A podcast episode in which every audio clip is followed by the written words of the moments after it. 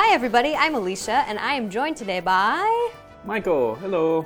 And today we're going to be talking about our favorite English word. So let's get right into it. Let's start with Mike. Oh man. A favorite English word or phrase, please. Okay, so just so you guys know at home, before we filmed this, we each wrote down a few phrases or words, our personal favorites, and we have not shown them to each other yet. I have no idea what he has. So, I'm cheating. And I'm going to give 4 words that aren't a phrase, but they're about the same. Anyway, I'll just show you. Okay. Lemme, wanna, gimme, gonna. Lemme, wanna, gimme, gonna. So these, yeah, I know I'm cheating. But these are 2 words that they're basically contractions that are used in slang. So like, let me know when you're free. Let's go to a movie together. I wanna eat a cheeseburger. Gimme that cheeseburger. I wanna eat that cheeseburger. I'm gonna eat that cheeseburger. I don't know why, I'm hungry, I guess. Are you hungry? I was gonna ask you. So yeah, those are some of my favorite, and I think these are totally acceptable to use with your boss in all contexts, in my personal opinion. Yeah, they're really, really common words, aren't they? They're really the natural. So many of my students will say, let me, want to, going to, and so on. But actually, we don't really say those things when we're speaking just normally.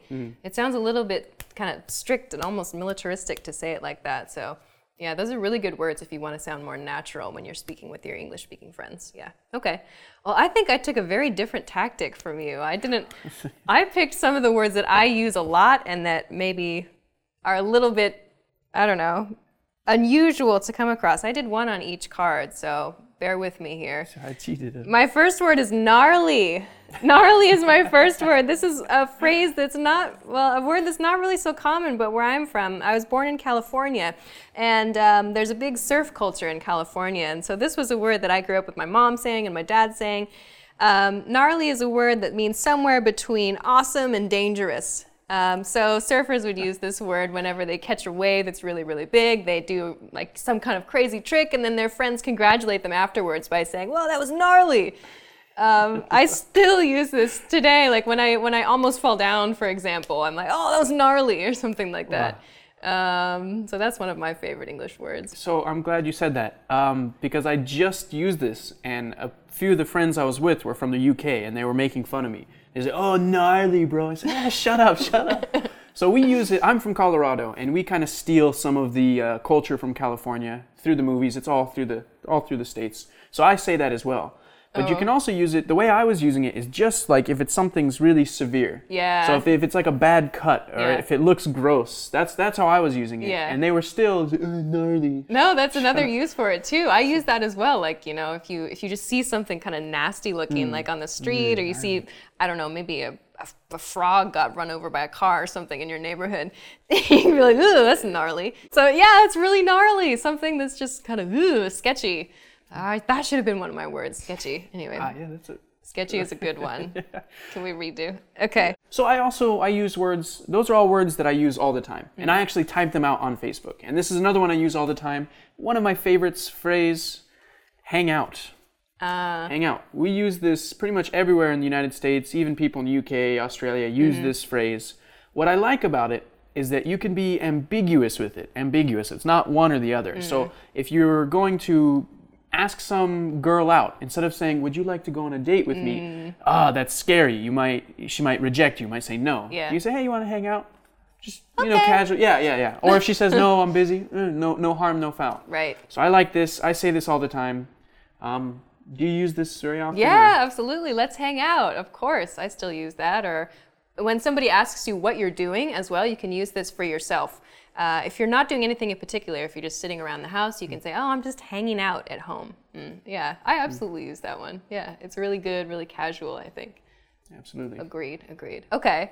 What's your next word? My next one, this one is one that I said probably a few times already today in front of you guys. I picked the phrase, go big or go home. Go big or go home. It's kind of a funny phrase, which means either do something with all of your effort, put everything that you have into something, or don't do it at all. It's used in casual situations. I will use it if I go to a barbecue restaurant and someone says, do you want to get the big platter or the small platter? And I'll say, go big or go home, and then we get the big thing. So I love this phrase. I use it all the time with my friends. I don't know, is this something that you say? Yeah, I love this phrase actually. When I hear it is from hip hop, as weird as that sounds, is that it's this kind of like, give it your all. Uh-huh. Go big or go home. Uh-huh. Don't even try to make it big if you're not gonna give 100%. I love it. And I use it same. I like this as the example you're giving is kind of like a hyperbole. Yeah. That it's, that's, I rarely use it. I don't think I've ever used it when talking about like my personal dreams and goals. But usually like eating or something like that. You say go big, go home. And they're like, wow, hey. Yeah, absolutely. So next word is next. I think next and last. Mm. Yeah, this one, I like this one. This is an older phrase. It sounds kind of weird, but we still use it. Young generation, grandpa, everybody. It's going to be a little bit pretentious now that we... Beauty is in the eye of the beholder. Ooh. So I like this one a lot because, people... Basically what it means is that it depends on the person what they think is beautiful. Mm. Beauty is in the eye of the beholder. What you see is beautiful, but it's not beautiful for what someone else sees. Mm. So perfect example of this is that in the Western world, we are constantly going tanning. We go, like in California and mm-hmm. Colorado, we go out into the summer sun, even though we know it gives us cancer, and we lay out because we want to be dark, because mm-hmm. that's beautiful to us. But maybe in the East, in Asia, they will cover up, like in Vietnam, they'll cover up everything, mm-hmm. because the whiter you are means the wealthier. The farmers are outside, they're dark. So it's totally arbitrary. I think who cares? I think either's beautiful. So mm-hmm. I like this phrase. That's a nice phrase. It is, like you say, it's a little bit old-fashioned, but I think it's still used today by a lot of people in a lot of different situations. Yeah, that's a good one. Nice idea. Okay.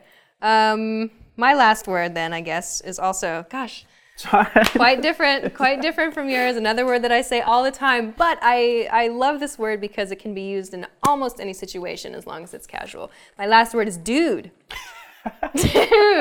Dude is my favorite word. It is. As soon as you said I need to write 3 words, I was like, well, one of them's gonna be dude. Dude is so useful because you can use it when you're surprised, you can use it when you're sad, you can use it when you're excited, you can use it in almost any situation as long as it's a casual situation. So it's an exercise in intonation. Yeah. Is dude a word that you use? Oh yeah, all the time. Dude and man. Man, that's what I grew up with. I learned it from my father. I'd be talking on the phone mm-hmm. and with my friends there, and I'm talking on the phone. They don't know who I'm talking to, and I'm like, yeah, dude, yeah, man, uh-huh. yeah, dude, and they're like, who was that? My father. What? You're saying dude to your father? Yeah, he's the one who taught me to say dude. Yeah. I was thinking when you were saying that the practice of intonation, you can say dude, and it's a totally different meaning. Hey, dude, what's up, dude? Exactly. It just means friend, buddy, mate, but dude. Right. Someone gives you bad news. Dude. You're excited about something? Dude. Yeah. You're disappointed about something? Dude. Yeah. Exactly. It's an all-purpose word, so that's why I like it. Yeah. All right. Do you have anything else that you wanted to share? Bill and Ted's Excellent Adventure. I think they have a perfect example of how to use dude correctly in all different contexts and mm-hmm. circumstances. It's a very important movie for American culture, I think. Absolutely. All right. Okay. Those are some really interesting words from both of us. 2 very different people, 2 very different sets of words. But please share with us some of your favorite words. Make sure to leave a comment or email us or tweet us or whatever it is that you do, and let us know what you think. Anything you'd like to add? No, that's fantastic. Thanks. I hope to see you next week. Bye. Dude.